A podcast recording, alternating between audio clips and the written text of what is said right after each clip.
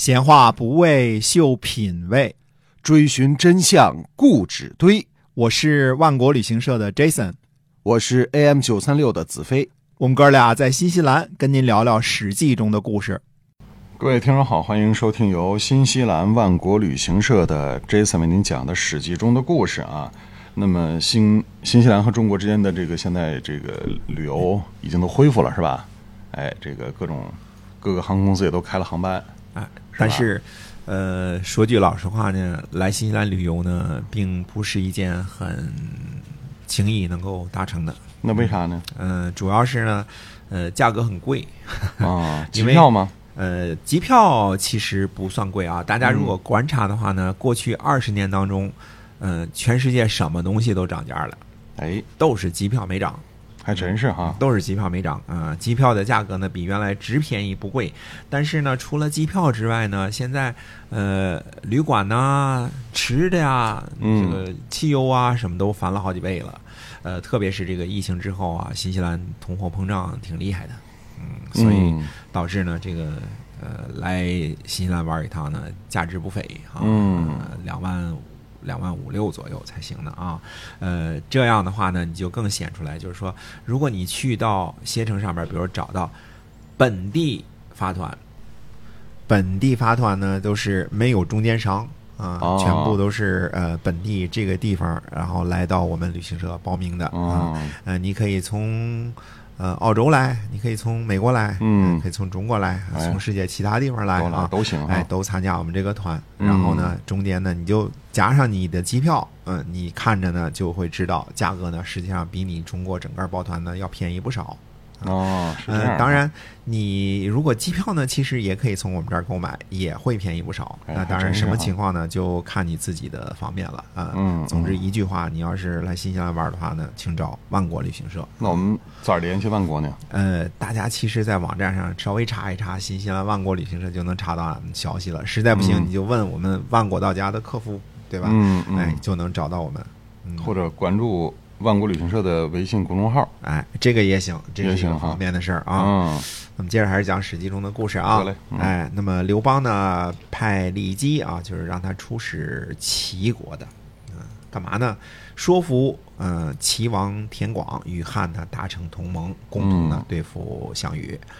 呃，刘邦和骊姬呢，对于这个构想呢，应该是蛮有信心的，因为齐国最痛恨的莫过于项羽，嗯，对吧？因为项羽是要把齐国灭之而后快嘛，嗯，呃，由于项羽原来在齐国呢屠城，嗯，齐国人民呢也不会接受项羽，嗯，如果说齐国人真的有什么存疑的地方啊，恐怕是将来的事情了啊，至少那个时候呢，楚国还是非常强大、非常不可一世的，嗯嗯，那骊姬成功了吗？呃，骊姬呢对齐王田广说呢，说您知道天下人心的归向吗？嗯，田广回答说不知道。嗯，骊姬说呢，若是您知道天下人心的归向，那么齐国呢就可以保全下来；若是不知道天下人心的归向的话，那么齐国就可能不能保全了。那田广就问说，天下人心究竟归向谁呢？嗯，骊姬说呢，说归向汉王刘邦。嗯，那田广又问说，老先生为什么这么说呢？骊姬回答呢，说汉王刘邦和项羽啊并立向西攻打秦朝，在义帝面前呢已经明白的约定好了，先入咸阳的人呢就在那里称王。刘邦呢先攻入咸阳，但是项羽呢。呃，却背弃了盟约，不让他在关中称王，而让他到汉中为王。项羽呢，迁徙异地，并派人暗杀了他。刘邦听说之后呢，立刻发起蜀汉的军队来攻打三秦，出函谷关，而追问异地迁徙的处所，收集天下的军队，拥立以前六国诸侯的后代。攻下城池呢，立刻就赏给有功的将士，嗯，缴获了财宝呢，立即就分赠给士兵，和天下呢同得其利。所以那些英雄豪杰才能，呃，超群的人呢，都愿意为他效劳。诸侯的军队呢，从四面八方来投奔，蜀汉的粮食和船呢，那就是船挨着船，源源不断的就顺流送来，而项王呢，嗯。既有背弃盟约的坏名声，又有杀死义帝的不义行为。他对别人的功劳呢，从来不记着；对别人的罪过呢，从来不忘记。将士们呢，打了胜仗呢，得不到奖赏；攻下城池呢，也得不到封爵。不是他们项氏家族的呢，就得不到重用啊。对于有功人员呢，刻下侯印，在手中反复把玩，不愿意授予。在工程呢取得的财物呢，宁可堆积起来，也不肯赏赐给大家，所以天下人呢都背叛他。才能超群的人呢怨恨他，没有人愿意为他效力，因此呢，天下之事都投奔刘邦。啊，刘邦呢就呃可以安坐而驱使他们。刘邦带领着蜀汉的军队呢，嗯。平定了三秦，占领了西河之外的大片土地，率领投诚过来的上党精锐军队呢，攻下了井陉，杀死了成安军陈馀，击败了河北魏王豹，占有三十二座城池。这就如同所向无敌的皇帝的军队一样，并不是靠人的力量，而是上天保佑的结果。现在呢，刘邦已经具有敖仓的粮食，阻塞了城高的险要，守住了白马渡口，堵塞了大型的道路，扼守住啊飞狐关口。天下诸侯呢，若是想最后投降，那就会被先灭掉。您若是赶快投降汉王，那么齐国的社稷呢，还能够保全下来。倘若是不投降汉王的话，那么危亡的时刻呢，立刻就会到来。嗯，田广呢认为骊姬说的话是对的，于是呢就听从骊姬，呃，撤除了立下的守备。战备的守备啊，天天和李基一块儿呢饮酒作乐。高阳酒徒也会喝酒嘛？哎，对，那刘邦应该很高兴吧？历届是是吧？哎，但是呢，这叫什么呢？事不如意常八九啊！就在这个时候呢，蒯通来游说韩信了啊。蒯通我们是老熟人了啊，呃，曾经呢，呃，游说范阳令啊投降赵王武臣啊，连下这个让赵啊连下三十余城。呃，蒯通呢，应该叫蒯彻。那汉武帝的时候的司马迁呢，必须忌讳汉武帝刘彻的字，所以写作蒯通。嗯，这就跟呃熊彻要记录为熊通是一个道理啊。本来韩信呢，听说骊姬已经游说齐国成功，准备停止攻击，但是蒯通对韩信说呢，说将军接受诏令攻击齐国，而汉呢派出使节去说服齐国，可是汉王并没有命令您停止前进呀。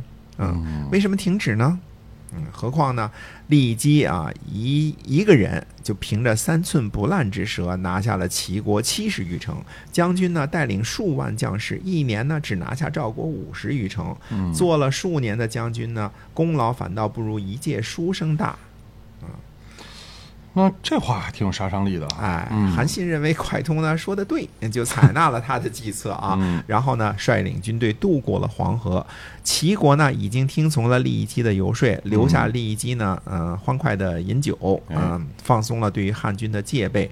韩信呢袭击，我们说袭击是什么意思呢？偷袭的意思啊。袭击齐国驻扎在历下的军队，杀到了临淄。这个时候。齐王田广呢，以为骊姬呢出卖了自己，他就对骊姬说呢：“说如果你能够去游说韩信，阻止汉军进攻的话呢，我让你活着；若不然的话呢，我就要烹杀了你。”啊，骊姬说呢：“说干大事的人不拘小节，有大德的人呢，也不怕别人责备。我不会替你再去游说韩信。”这样呢，齐王田广便烹杀了骊姬，啊，带兵向东逃跑而去。嚯，真碰了哈！所以这个齐王田广就放弃了临淄，逃跑了。哎，是的，熟悉吧？跟想当初这个齐闵王的举动相同啊。呃，齐王田广呢逃去了高密，派使节呢向楚国求救。韩信呢拿下临淄后，继续追击至高密。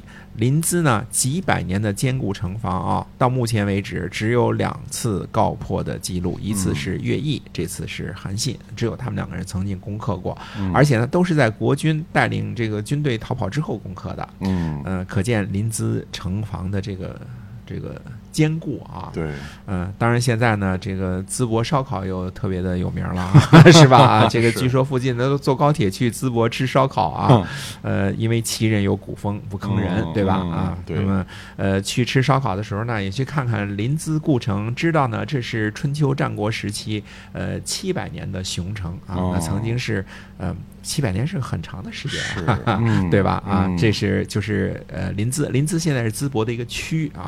啊，啊，以前是这个齐国的都都城啊，嗯。嗯，说着说着呢，这个时间呢就来到了汉四年的第一个月啊，十月份了啊。啊，那么这齐时间王过得很快啊，是，嗯，这齐王就 他居然会向楚国求救是吧？呃，世界上没有永远的敌人，也没有永远的朋友嘛。那么嗯。楚国听说后后呢，就派龙驹率领二十万大军去救援齐国。啊。龙驹是项羽手下呢，呃，算是能征惯战的一员虎将啊。呃，韩信呢。对阵齐国一支真正强大的军队啊，嗯到底韩信与这个楚将龙驹的战绩如何呢？那么且听下回分解。好，感谢大家的收听，同时别忘了我们的万国道家，我们下期再会。再会。